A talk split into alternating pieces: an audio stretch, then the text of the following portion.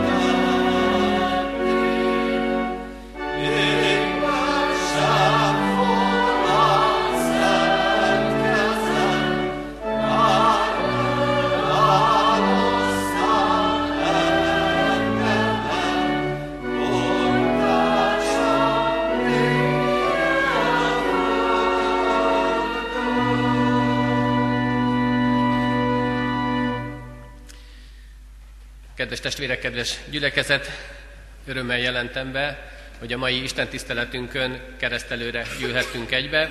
Sok szeretettel köszöntöm a szülőket, keresztszülőket, gyermekeket, és örömmel mutatom be őket, akit egyébként szerintem nagyon sokan ismernek itt a gyülekezetben. Két gyermeket keresztelünk, akikkel az Úristen megáldotta az ő szüleiket, Bíborkát és Dánielt, Borsos Raffael és Pintér Nóra gyermekeit ikrek, így áldotta meg őket az Úristen, és ez az öröm legyen most itt bennünk, így örüljünk velük együtt. Fennállva hallgassuk meg azt az igét, amelynek alapján Jézus Krisztus elrendezte, elrendelte a keresztség sákramentumát. A feltámadott Krisztus mielőtt átment az ő mennyei dicsőségébe, e szavakkal hatalmazta fel tanítványait a keresztség sákramentumának kiszolgáltatására. Nekem adatot minden hatalom menjen és földön. Elmenvén azért tegyetek tanítványokká minden népet, megkeresztelve őket az atyának, a fiúnak és a szentéleknek nevében. Tanítva őket, hogy megtartsák mindazt, amit én parancsoltam nektek, és íme, én veletek vagyok minden napon, a világ végezetéig. Amen.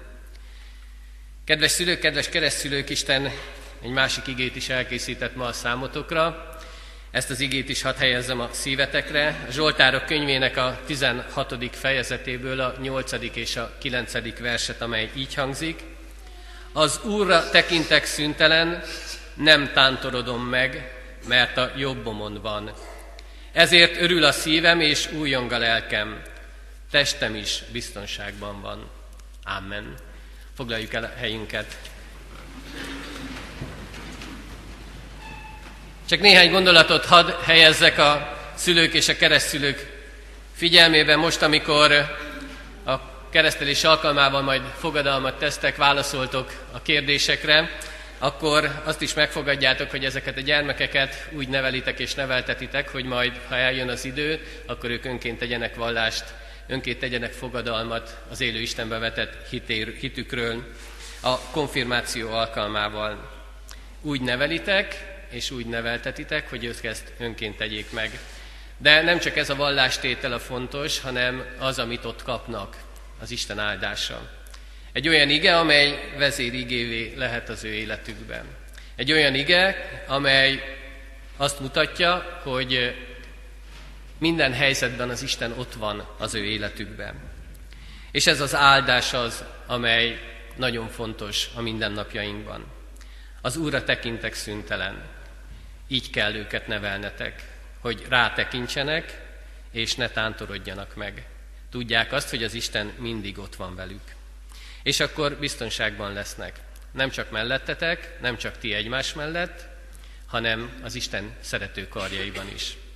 Én ezt kívánom, ezt az áldást a ti gyermeketek, gyermekeitek és a ti életetekre is, hogy így lássátok, így figyeljetek rá, így értsétek az ő üzenetét.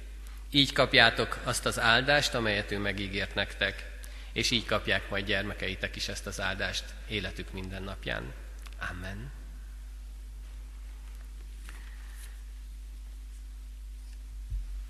Tegyünk vallást a mi hitünkről, jöjjetek fennállva, mondjuk el közösen az apostoli hitvallást. Hiszek egy Istenben, mindenható atyában, mennek és földnek teremtőjében. És Jézus Krisztusban, az ő egyszülött fiában, ami Urunkban, aki fogantatott Szentlélektől, született Szűz Máriától, szenvedett Poncius Pilátus alatt. Megfeszítették, meghalt és eltemették. Alászállt a poklokra.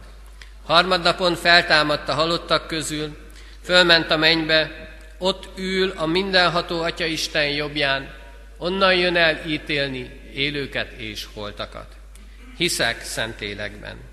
Hiszem az egyetemes Anya Szent Egyházat, a szentek közösségét, a bűnök bocsánatát, a test feltámadását és az örök életet. Amen. Kedves szülők, kedves keresztszülők, hitetek megvallása után Isten és a keresztény gyülekezet előtt jelentsétek ki szándékotokat is, és tegyetek fogadalmat, hogy gyermekeiteket a református egyház közösségében hitben nevelitek. Először azt kérdezem tőletek, akarjátok-e, hogy ezek a gyermekek a keresztség által az Atya, a Fiú és a Szentlélek közösségébe, a keresztény Anyaszent Egyházba befogadtassanak? Ha igen, felejétek, akarjuk. Isten áldja meg szent elhatározásotokat.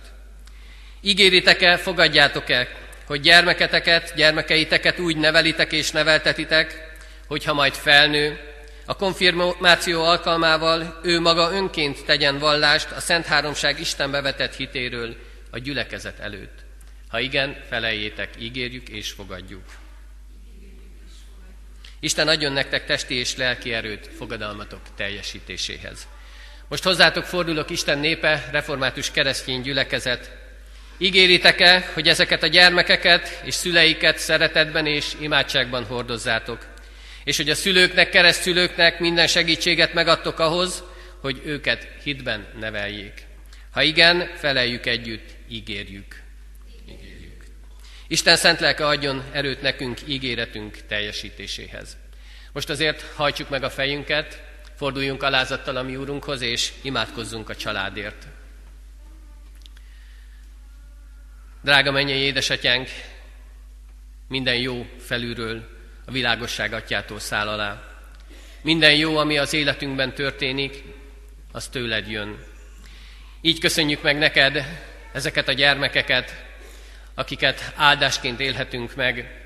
Így köszönjük meg az ő életüket, amelyel megajándékoztál bennünket de legfőképpen az ő szüleiket. És így imádkozunk, Urunk, az egész családért. Köszönjük neked, hogy ők itt vannak, hogy elhozták ide gyermeküket, gyermekeiket, hogy azért jöttek el, hogy őket is a te kezedbe tegyék le, ahogyan az ő életük is ott van. Így segítsd őket, így legyen a te áldásod ott életük minden napján. Így kísérd őket, így mutass nekik utat, hogy mit, mikor, hogyan tegyenek, hogyan neveljék ezeket a gyermekeket, hogy ők is majd vallást tegyenek rólad. A te áldásod legyen ott életük minden napján.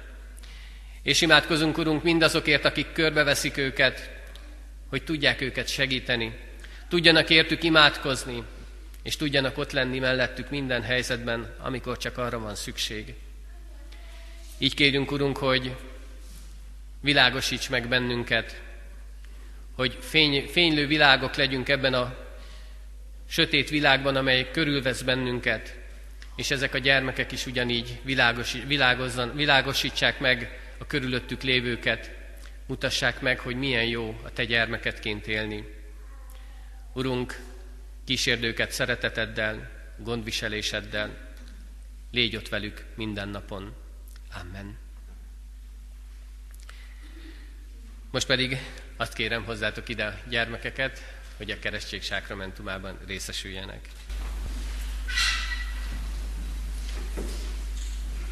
Dániel, keresztellek én téged az atyának, a fiúnak és a Szentlélek Istennek nevében. Amen.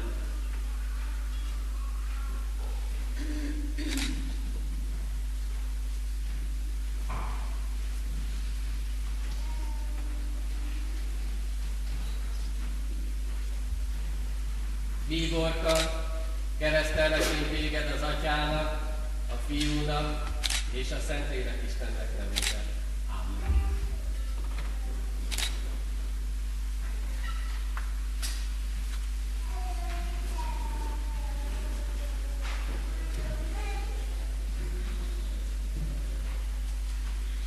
Kegyelem Istene cselekedje, hogy ezek a kisgyermekek növekedjenek testben és lélekben, hitben és szeretetben, Isten és emberek előtt való kedvességben.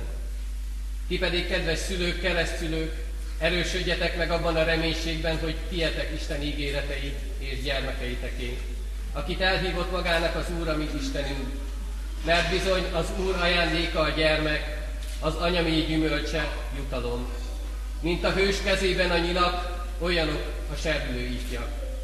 Boldog az az ember, aki ilyenekkel tölti meg a tegzét. Amen.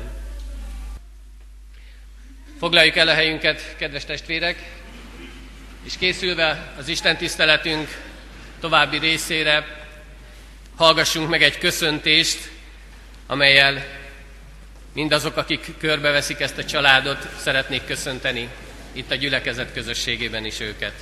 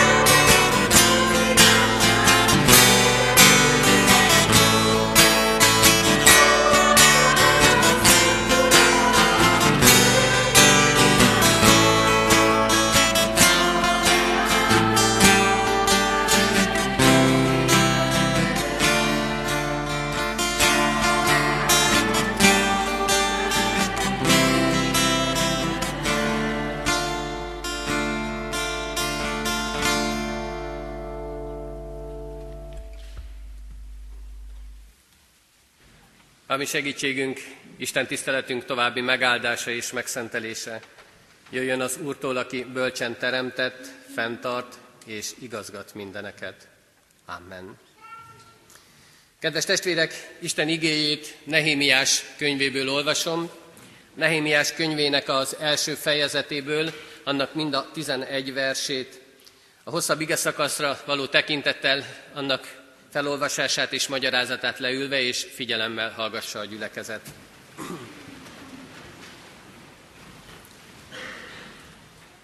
Nehémiás könyvének első fejezetéből Isten igéje így szólít meg bennünket. Nehémiásnak, Hakaljá fiának a története.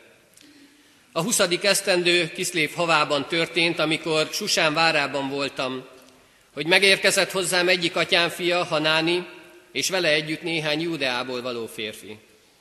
Kérdezősködtem tőlük a megmenekült judaiakról, akik a fogság után megmaradtak, maradtak meg Jeruzsálemben. Elmondták nekem, hogy a megmaradtak, akik a fogság után maradtak meg, nagy bajban és gyalázatban vannak ott, abban a tartományban. Jeruzsálem várfala csuparés és kapui tűzben égtek el. Amikor meghallottam ezeket, napokon át ültem, sírtam és gyászoltam. Böjtöltem és imádkoztam a mennyisten előtt. És ezt mondtam. Ó, Uram, menjek Istenem, Te nagy és félelmes Isten, Te hűségesen megtartod a szövetséget azokkal, akik Téged szeretnek, és parancsolataidat megtartják. Legyen figyelmes a füled, legyen nyitva a szemed, és hallgass meg szolgád imádságát, aki most éjjel-nappal imádkozik előtted szolgáidért, Izrael fiaiért. Vallást teszek Izrael fiainak a vétkeiről, amelyekkel vétkeztünk ellened. Vétkeztem én is, és atyám háza népe is. Nagy gonoszságot követtünk el ellened, mert nem tartottuk meg azokat a parancsolatokat, rendelkezéseket és törvényeket, amelyeket szolgádnak Mózesnek adtál. Emlékezz vissza arra az ígéretre, amelyet kijelentettél szolgádnak Mózesnek.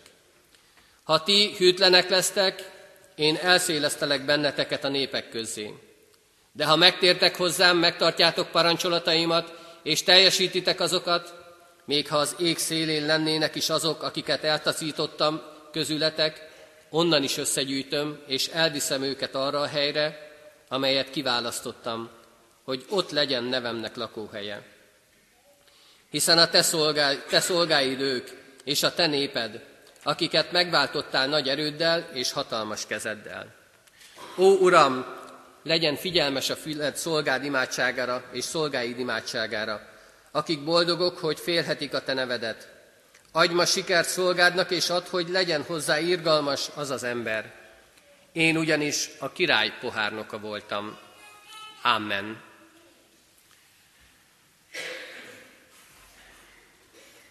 Kedves testvérek, az elmúlt héten nagyon sok helyen és nagyon sok alkalommal voltak megemlékezések egy 170 évvel ezelőtt történt eseményre. Március 15-én, 170 esztendővel ezelőtt egy jelentős történelmi esemény történt a magyarok között, a mindazok között, akik ott akkor jelen voltak és változást akartak. Nagyon szép és dicső emlékek ezek. De a folytatás már nem volt ilyen dicsőséges. Voltak ugyan reménykeltő pillanatok, voltak olyan alkalmak, amikor azt lehetett gondolni, hogy na most, és aztán minden porba hullott. Sok áldozat volt, sokan börtönbe kerültek, sokan el kellett hagyniuk a szülőhelyüket, sokaknak számüzetésbe kellett vonulniuk. És mi maradt utánuk? A kifosztottság, a rombadőlt házak, romos lelkület, romos fizikai állapot. Az emberek mély ponton voltak. És feltehetjük a kérdést, hogy egy ilyen helyzetben, amit akkor ott megélt a nemzet, egy ilyen helyzetben van-e megújulás? Van-e lehetőség újraépíteni mindent? Van-e lehetőség arra, hogy innen felálljunk? Van-e lehetőségünk arra, hogy megtaláljuk a kivezető utat? Mindannyian azt gondolom saját életünkben is átéltünk már ilyen helyzetet, amikor azt gondoltuk, hogy most itt mindennek vége. Most innen már nincs tovább. Tudunk-e innen felállni? Tudunk-e újra kezdeni, újra építkezni? Van-e kiút? Mert ez az ige arra tanít bennünket, és azt mutatja meg nekünk, hogy van kiút. De ez a kiút egyedül csak Istennél van. Ez a kiút nem lehet máshol. Csak az Istennel együtt tudunk kilábalni az ilyen helyzetekből. Itt, amit felolvastunk igét Nehémiás könyvéből, hát nem egy olyan szívderítő igen. Nagyon lesújtó képet nyújt számunkra. Olyanokat olvasunk benne, hogy az emberek milyen rossz lelki állapotban vannak, hogy a házak mennyire romosak, hogy maga a főváros is romokban hever, sőt, még az Isten háza, a templom is összedőlt. Romos állapotban van, és vajon ebből az állapotból fel lehet -e épülni? Amikor nem csak egy ember kerül ilyen helyzetbe, amikor nem csak egy embernek az élete dől össze, hanem egy egész országé. Egy egész ország pusztulásáról beszél itt Nehémiás. Akkor vajon innen fel lehet-e állni? Amikor minden tönkrement, akkor Nehémiás teljesen jogosan állapítja meg azt, hogy itt az embereknek a java elpusztult. Jogosan mondja ki, hogy ki, mindazok, akik megmaradtak, akik életben maradtak, azok szétszélettek. Azok nincsenek egy helyen, nincsenek összegyűjtve. Jogosan állapítja meg azt is, hogy Jeruzsálem romokban hever, és mindazok, akik ott maradtak, akik ott tudtak még maradni, azok is földönfutókká váltak, elszegényedtek, koldusok lettek. Ebben a romos helyzetben érkezik meg Nehémiás. Ebbe a romos helyzetbe láthatjuk azt, hogy neki itt feladatot akar adni az Isten. Kedves testvérek, a legvégén ennek az igének van egy mondat, amit én bevallom őszintén nagyon sokáig nem értettem, hogy miért tett oda Nehémiás, miért volt fontos az, hogy ő megállapítsa, illetve kimondja azt, hogy ő a király pohárnoka. Azért lássuk be azt, hogy ez egy igen, igen magas tisztség volt abban a korban. Egy olyan tisztség, ami jó egzisztenciával járt, ami jó fizetéssel járt, ami egy biztos hely volt. És ha valaki megbecsülte magát, akkor bizony onnan nyugdíjba mehetett, és boldogan, békességben élhette az életét. De Nehémiásnak az Isten más utat adott. Ezért Nehémiás elhagyja a biztosat. Elhagyja valami bizonytalanért. Mondhatná azt, hogy hát eltelt már 70 esztendő, ebben a 70 esztendőben annyi pusztulás és rombolás történt, hogy innen már nincs felállás. Innen már nagyon késő az, amikor azt mondhatjuk, hogy na most jön a szabadulás. Talán innen már nincs is szabadulás. Az ember átéli ezt nagyon sokszor, amikor valami rossz dolog történik az életében, és ez egyre hosszabb ideig nyúlik, egyre több idő telik el a javulásig, akkor azt mondja, hogy most már annyira mélyre kerültem, hogy innen már nincs kiút. Innen már nincs szabadulás. És ezek az emberek ezt élhették meg. Sőt, maga Nehémiás is mondhatná, hogy ki az, aki rá tudná őt kényszeríteni arra, hogy újjáépítsen itt mindent? Hiszen neki egy biztos helye van, biztos egzisztenciával, biztos fizetéssel, most ő miért hagyja ott azt? Kell ez neki? Kell az neki, hogy most belekezdjen egy olyan bizonytalan vállalkozásba, aminek nem látja a végkimenetelét? Kell az neki, hogy belekezdjen egy olyan dologba, ami nem kecsegtet azzal, hogy sikereket érhet el? Kell ez neki? Mondhatnánk mi is kell ez nekünk, hogy ilyenekbe kezdjünk bele.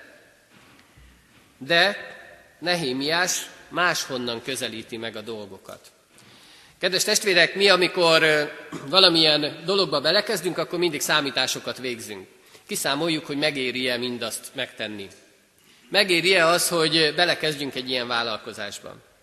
Megéri-e az, hogy elkezdjünk egy olyan dolgot, aminek nem látjuk a végét?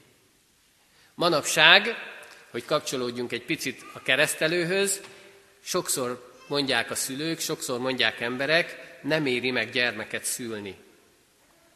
Mert gazdasági szempontból nézik. Azt mondják, hogy miből neveljük fel, hiszen ahhoz pénz kell. Hogyan tudjuk majd nekik megadni mindazt, amire szükségük van? Mert hogy ahhoz is pénz kell. Megéri-e gyermeket szülni? És olyan jó dolog akkor, amikor eh, itt vagyunk az Isten házába azt látni, hogy mennyi gyermek van most itt közöttünk. Mindenhonnan hallatszik a gyermekeknek a hangja. És ez jó dolog. Mert hogy az Isten ajándékként adja őket. És nem gazdasági számításokat kell folytatni, nem azt kell nézni, hogy megéri-e gyermeket szülni, hanem azt kell nézni, hogy az Isten ajándéka ez. És Nehémiás arról beszél, hogy az Istennek vannak ígéretei. Olyan ígéretei, amit ő be is tart. És azt mondja, ha hozzáfordulunk, akkor ő összegyűjt bennünket. Ha hozzáfordulunk, akkor újjáépít bennünket. És olyan dolgokat fog megadni, amiről mi álmodni sem merünk. Amit lehet, hogy a gazdasági számításaink nem alapoznak meg, mert azt mondják, hogy ez nem lesz nyereséges. És Nehémiás arra hívja fel a figyelmünket, hogy de az lesz. Csak az Istennel kell elkezdeni. Nehémiás is megtehette volna azt, hogy elkezd számolgatni. Kiszámolja azt, hogy mennyi pénzbe kerül Jeruzsálem falainak az újjáépítése, a templom, a romos templomnak a felépítése, a lakóházak helyrehozatala, mennyi pénzbe kerül az, hogy visszatelepítsen mindenkit, aki szétszélett a különböző tört, vagy pontokra, mindez pénzbe kerül. És Nehémiás kezdhette volna így, és mondhatta volna azt, hogy nézzétek emberek, ennyi pénzünk nincs, ennyi mindent nem tudunk megtenni. Érhetünk el valamit, de az, hogy minden rendbe jöjjön, azt nem tudjuk megtenni. Nehémiás másképp kezdte el a dolgokat. Nehémiás odaborult az Isten elé. Böjtölt és imádkozott. Imádkozott azokért az emberekért, akik szétszélettek, és imádkozott azokért az emberekért, akik ott maradtak. Mindenkiért. Milyen lehetőségei lettek volna még Nehémiásnak? Befolyásos emberként talán lobbizhatott volna az uralkodónál azért, hogy kapjanak valamennyi pénzt. És nem is rossz sikere lett volna ott. Elérhetett volna az, olyan dolgokat, amivel pénzt tudott volna szerezni az újjáépítésre. Talán gyűjthetett volna is, és lettek volna olyan támogatók, akik odaálltak volna emellé az ügy mellé. És akkor mondhatta volna azt Nehémiás, hogy lehet, hogy még nincs meg az összes pénz, de majd menet közben azért összeszedjük azt is. De megvan az, amivel el tudunk, el tudunk indulni.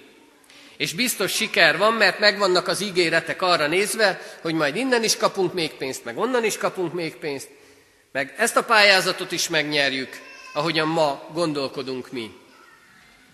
Így állítjuk össze az életünket. És Nehémiás azt mondja, ne így kezdjük.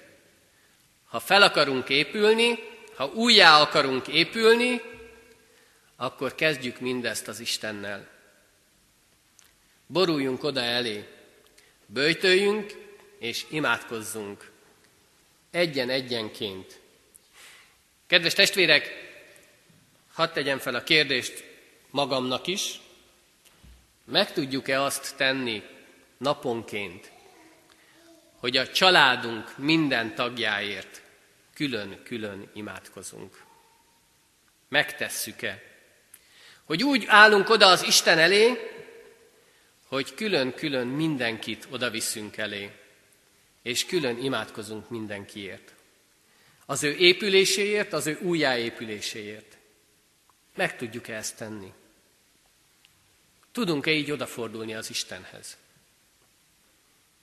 Hiszen ha kiszámoljuk, akkor nincsenek olyan sokan a családba, akiket oda vihetünk az Isten elé. De meg tudjuk-e ezt tenni? Nehémiás mindazokat vitte oda, akik szétszélettek, és akik ott maradtak. Mindenkit. Sokszor panaszkodunk azért, hogy nagyon sok administratív feladatot kell ellátni. Manapság a pedagógusok szájából hangzik el legtöbbször ez a mondat. Én az elmúlt héten is hallottam egy pedagógustól, hogy ő nem azért lett tanár, hogy adminisztráljon, hanem azért, hogy tanítson. Jogos, én azt gondolom, hogy egyet is érthetünk ezzel, de mi lelkészek is nagyon sokszor panaszkodunk, hogy mennyi minden adminisztratív feladatunk van. Hiszen könyvelnünk kell ezeket és ezeket a dolgokat, el kell készíteni főleg év elején a különböző beszámolókat, a különböző statisztikai adatokat összesíteni kell, és mindezt el kell küldeni időben. Amikor így panaszkodtak egyszer a fiatal lelkészek, akkor egy idős lelkész odállt eléjük, és azt mondta nekik, hogy én nekem ezzel nincs gondom. Én szeretem ezt az időszakot. Én ilyenkor három napot arra szánok, hogy el csak ezzel foglalkozzak. És a fiatal lelkészek, akik már a modern technika világában élnek, fel, kicsit felháborodva, értetlenül álltak ott, hogy mi kell ehhez három nap. Hiszen ha az ember összekapja magát és ért a számítógéphez is egy kicsit, akkor néhány óra alatt megvan mindez. És azt mondta ez az idős lelkész, hogy tudjátok, én ezt a három napot arra szánom, hogy ilyenkor végig gondolom az egész gyülekezetnek az életét. És ilyenkor minden gyülekezeti tagot egyen-egyenként oda viszek az Isten elé imádságban. Ezért kell három nap, hogy mindezt elvégezzem. Nagy tanulság ez, nekem is, hogy oda tudjuk-e így vinni a közösségeinket, a családunkat, a munkahelyi közösségünket, a baráti közösségünket, a gyülekezeti közösségünket az Isten elé. És kedves testvérek, mielőtt félreértenénk a dolgot, ez nem csak egyeseknek a feladata. Nem csak azoknak a feladata, akik felállnak ide erre a szószékre és prédikálnak. Mindenki feladata. Mindannyiunké, akik most itt vagyunk az Isten házába. Mindannyiunké, akik ehhez a gyülekezethez tartozunk. És mindannyiunké lenne, akik ezen a földön élünk. Így odavinni az Isten elé azt a közösséget, azokat a közösségeket, amelyekhez tartozunk. Meg tudjuk-e ezt tenni? Tudunk-e erre időt szánni? Nehémiás azt mondja, napokon keresztül bőjtöltem és imádkoztam. Mi mikor csináltunk ilyet? Tettünk-e egyáltalán ilyet valaha is az életünkben? Tudtunk-e így odafordulni az Istenhez? Érthetetlen és abszurd dolog sokszor számunkra mindez, mai ember számára. Érthetetlen, mert mi egy rohanó világban élünk. És ebben a rohanó világban nincs időnk arra, hogy megálljunk. Nincs időnk arra, hogy elcsendesedjünk és az Istenhez forduljunk. Nagyon sokszor csak gyorsan elmondjuk a kéréseinket. A hálaadás már egy kicsit háttérbe szorul, de az, hogy másokért imádkozzunk, azt nagyon nehezen tesszük meg. Volt olyan egy könyvben olvastam ezt is. Volt olyan fiatalember, aki imádkozott az egyik társáért, hogy eljusson oda, hogy az Istenhez tartozzon, hogy elfogadja az Istent, elfogadja Jézus Krisztus megváltó urának, és azt mondta, hogy 16 esztendeig imádkozott, minden áldott nap ezért az emberért. És 16 esztendő múlva lett gyümölcse az ő imádságainak. 16 esztendő múlva jött el az a pillanat, amikor az, akiért ő imádkozott, az odaállt és megvallotta az ő hitét. Megvallotta a Krisztushoz való tartozását. Kedves testvérek, tudjuk-e mi ezt megtenni? Mert azt mondja Jézus Krisztus, hogy ez az a biztos kőszikla, ez az az alap, amire építenünk kell. Ez az az alap, ami soha nem fog összedőlni. És Nehémiás erre tanít bennünket. Ezt mutatja meg nekünk. És azt mondja, hogy így kellene odaállnunk a dolgokhoz. Így kellene látnunk mindazt, amire az Isten hív bennünket. Kedves testvérek, hadd hívjam még valamire fel a figyelmünket. Most a keresztelő alkalmával fogadalmat tettünk, nem csak a szülők és a keresztülők, hanem mi, keresztény gyülekezet is. Hogy ezeket a gyermekeket, a szüleiket, a keresztszüleiket imádságban fogjuk hordozni. Megtesszük. Hányszor fog eszünkbe jutni, hogy ezeket a gyermekeket az imádságainkban odavigyük az Isten elé. Nehémiás erre hívja fel a figyelmet hogy így kellene hozzáállnunk a dolgokhoz. Elmondja ő azt is, hogy védkeztünk, hogy védkeztek az izraeliek, védkezett az ő házanépe is, hogy mennyi bűnt követtek el, és mindennek a következménye az, hogy szétszélett az egész nemzet. De azt mondja, hogy az Isten ígéretei azok biztosak. És az Isten azt ígérte, hogy ha hozzáfordulunk, akkor ő összegyűjt bennünket. Ha hozzáfordulunk, akkor felépít bennünket. Akkor újjáépít mindent bennünk és körülöttünk. Kedves testvérek, én arra hívok mindenkit, hogy próbáljuk meg így élni az életünket. Próbáljuk meg így látni a dolgainkat. Próbáljunk meg így imádkozni a saját magunk életéért, a családjaink életéért, a közösségeink életéért, a gyülekezetünk és egész nemzetünk életéért, sőt, az egész világ életéért. Mert csak így fognak épülni a közösségek, ha mindezt az Istennel kezdjük el. Nélküle nem működik. Nehéz ez a helyzet. Nehéz ezt megtenni. Mert mondja az ember, hogy annyi időt vesz igénybe. Annyi minden más dolgom van. De a bőjt az erről szól, hogy lemondok valamiről. Azért, hogy az Isten elé mehessek. Hogy azt az időt az Istennel tölthessem. Kedves testvérek, sokszor beszélünk arról, hogy mindazt, amit a másik csinál, az nem jó. Tudunk kritizálni, de vajon látjuk-e azt, amikor mi rontunk el dolgokat? Nagyon jellemző a mai világra az a kép, amikor megkérdezik a nagy sokaságot, hogy ki az, aki szeretne változást, és mindannyiunknak a keze a magasba lendül. És amikor elhangzik az a kérdés is, hogy és ki az, aki szeretné mindezt elkezdeni, akkor a kezek aláhulnak. Legyünk bátrak, tartsuk fel a kezünket, hogy igen, mi szeretnénk magunkon elkezdeni ezt a változást.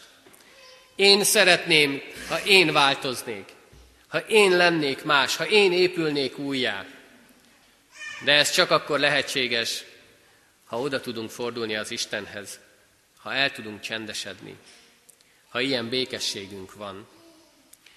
Adja Isten, hogy így épülhessünk. Így épülhessünk lelkiházzá, és így épülhessen a gyülekezet, a közösség, mindaz, amit az Isten ránk bízott. Mert érthetetlen, még mindig érthetetlen az, hogy az Úristen miért pont minket bíz meg ezzel a feladattal. Minket, akik már oly sokszor megbántottuk őt. De ő még mindig bízik bennünk. Ő még mindig arra kér bennünket, hogy tegyük meg ezt. És ha hozzáfordulunk, ha vele együtt próbálkozunk, akkor mindez lehetséges.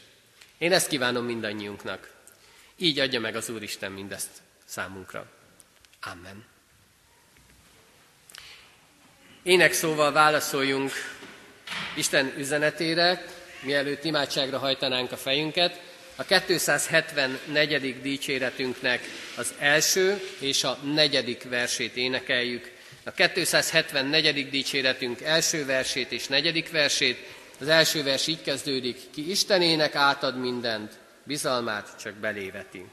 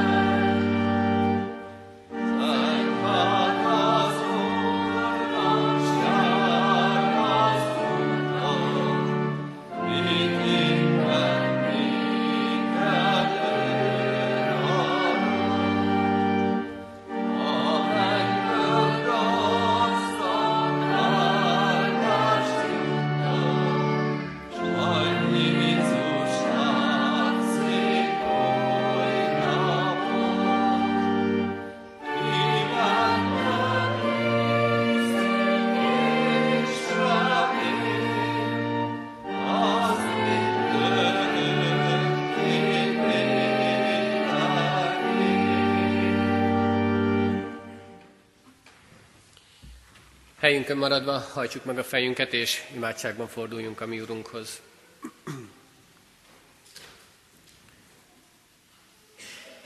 Mindenható mennyei édesatyánk, Te látod a mi életünket.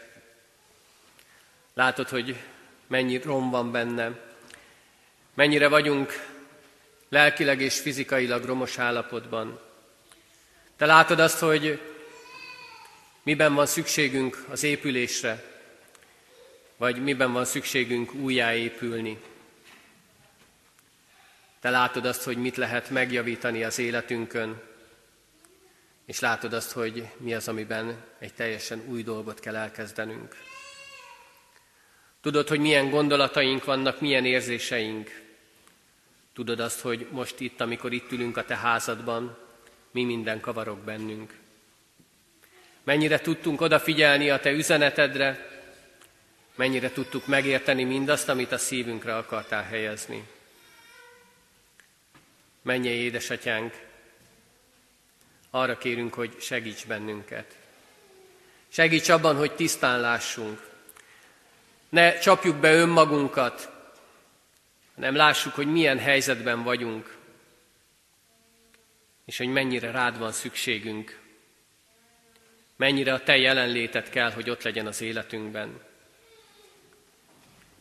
Urunk, ezért azt kérjük, hogy áldj meg bennünket. Segíts abban, hogy le tudjunk borulni előtted, el tudjunk csendesedni, oda tudjunk hozzád fordulni imádságainkban, és el tudjuk fogadni a Te áldásaidat. Így könyörgünk, Urunk, mindannyiunkért, akik most itt vagyunk a Te házadban. Könyörgünk azért, hogy jusson el a szívünkig a Te üzeneted, és tudjuk elvinni mindazoknak, akiket otthon hagytunk, akik nem tudtak eljönni. Mert Urunk, vannak, akik betegséggel küzdenek, te légy az ő gyógyítójuk. Vannak, akik bajban vannak, akik nehézségekkel küzdenek, vannak olyanok, akik próbák előtt állnak. Te légy az ő erejük, Urunk, hogy győzedelmeskedni tudjanak. És vannak olyanok is, akik gyászt hordoznak.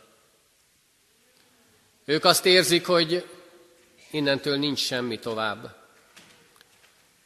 Te tudsz egyedül vigasztalást adni az ő életükre. Hát kérünk, hogy add meg ezt nekik. Segíts, Urunk, hogy tudjunk imádságban odafordulni hozzád, ne csak saját magunkért, hanem mindazokért, akik körülöttünk vannak, akikkel valamilyen közösségben vagyunk. Így tudjunk imádkozni családunk, családjainkért, a különböző közösségeinkért, a gyülekezetünkért, és tudjuk ezt megtenni egyen-egyenként, de közösségben is. Mert amikor ketten vagy hárman összejövünk, akkor te ott vagy közöttünk. És olyankor olyan jó együtt leborulni előtted, és együtt kérni a te jelenlétedet a mindennapjainkban.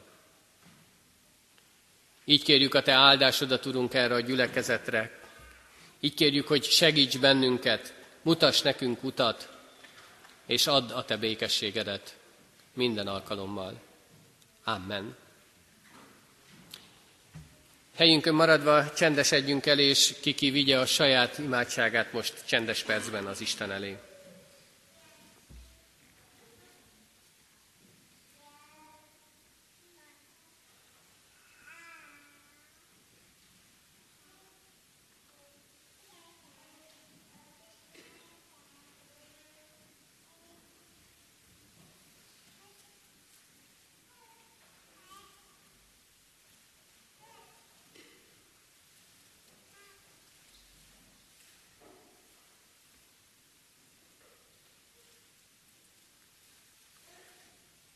Kérünk, Urunk, hallgass meg a mi imádságainkat. Amen. Jöjjetek, kedves testvérek, együtt is imádkozzunk a mi Urunkhoz, közösen elmondva az Úrtól tanult imádságunkat.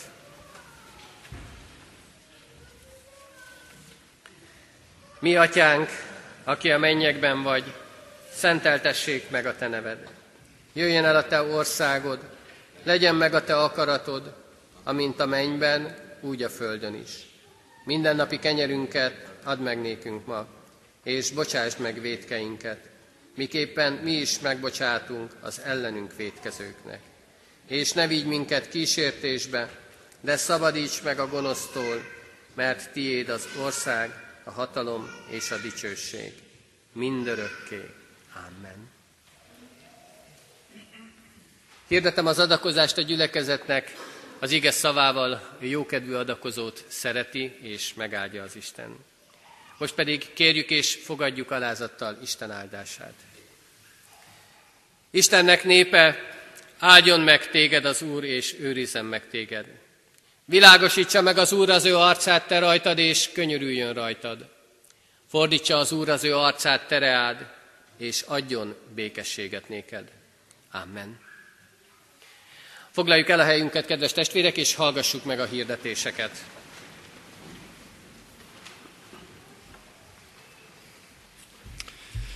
Szeretettel köszöntöm én is ezt a két kisgyermeket és a családtagokat, úgyis mint kollégákat és szomszédokat és barátainkat. És köszönjük Komádi Robertnek a mai ige szolgálatot. A gyülekezet híreiről először is azt mondom, amit mindenki tud, és most is hivatkozom rá, hogy a kiáratoknál hirdető lapokat találunk, ebből vigyünk most azoknak is, akik nem tudtak itt lenni magunknak is. Sok fontos hír és alkalom van felsorolva a hirdető lapokon, sőt, egy egész sor szórólap is van ott mellette, mindegyikből vigyünk akár többet is. Mindjárt utalok is majd néhányra az előttünk álló alkalmakból. Ma este 5 órakor ifjúsági Isten tisztelet lesz, még itt a templomba erre is szeretettel hívunk és várunk mindenkit. Hétfőn, hétfőn lesz a díszteremben, az új kollégium dísztermében egy rövid kis koncert. Itt mutatom a szórólapját, Bach műveiről és műveiből szól ez a koncert, szeretettel ajánljuk mindenkinek. Két házi bibliaóra is lesz a héten Oskolás Jánosnál, kedden, illetve, vagy bocsánat, hétfőn és kedden pedig a Hunyadi Városi Közösségi Házban. Kedden és szerdán presbiteri gyűlés, illetve igazgató tanácsi ülések lesznek 5 órakor az internátus dísztermébe. Ránk következő vasárnapon, 25-én már kezdődik a nagy hét, erről is van egy szórólap, ebből is vigyünk magunknak és barátainknak, ismerősöknek. Ez nem csak nagy hétként szerepel, hanem a szórólapon így van megnevezve, hogy belvárosi református missziói napok. Ezeket az alkalmakat virágvasárnaptól a húsvéti istentiszteletig különösen nagy szeretettel ajánljuk a gyülekezeti tagoknak, ismerősöknek is. Sok alkalom istentisztelet lesz nem csak vasárnapokon, hanem a hétközi napokon, tehát a nagy hét minden napján este 6 órától már kezdődnek az istentiszteletek, virágvasárnaptól kezdve nyári időszámítás elkezdődik, és onnantól kezdve a délutáni alkalmaink este vagy a délután 6 órakor kezdődnek. A szórólapon, illetve a hirdetőlapon látjuk, hogy gyülekezetünkben sok gyászoló család is van, föl vannak sorolva a temetések, amelyek előttünk lesznek. Kérjük a gyülekezet tagjait, hogy imádságba hordozzák a gyászt, fájdalmat átélő testvéreinket. További híreinkről szintén két szórólapot mutatok fel, az egyik a nyári ifi tábornak, a másik pedig a nyári többgenerációs tábornak a, a jelentkezőlapja, illetve szórólapja, ezekből is vigyünk, illetve ajánlgassuk másoknak és a fiataloknak a ceglédi ifjúsági tábort, és az egész gyülekezet számára a több generációs tábort, amely most ebben az évben ismét felső tárkányba lesz.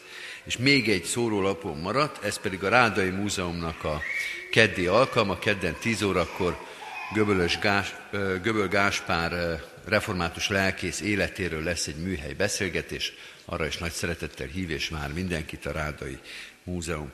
Minden további hírünket megtaláljuk a hirdető lapon, mondom, vigyünk ebből és tájékozódjunk gyülekezet híreiből. A mai istentiszteletünket a 475. dicsérettel fejezzük be, ennek mind a három verszakát énekeljük el, 475. dicséretünk, imádkozzatok és buzgón kérjetek.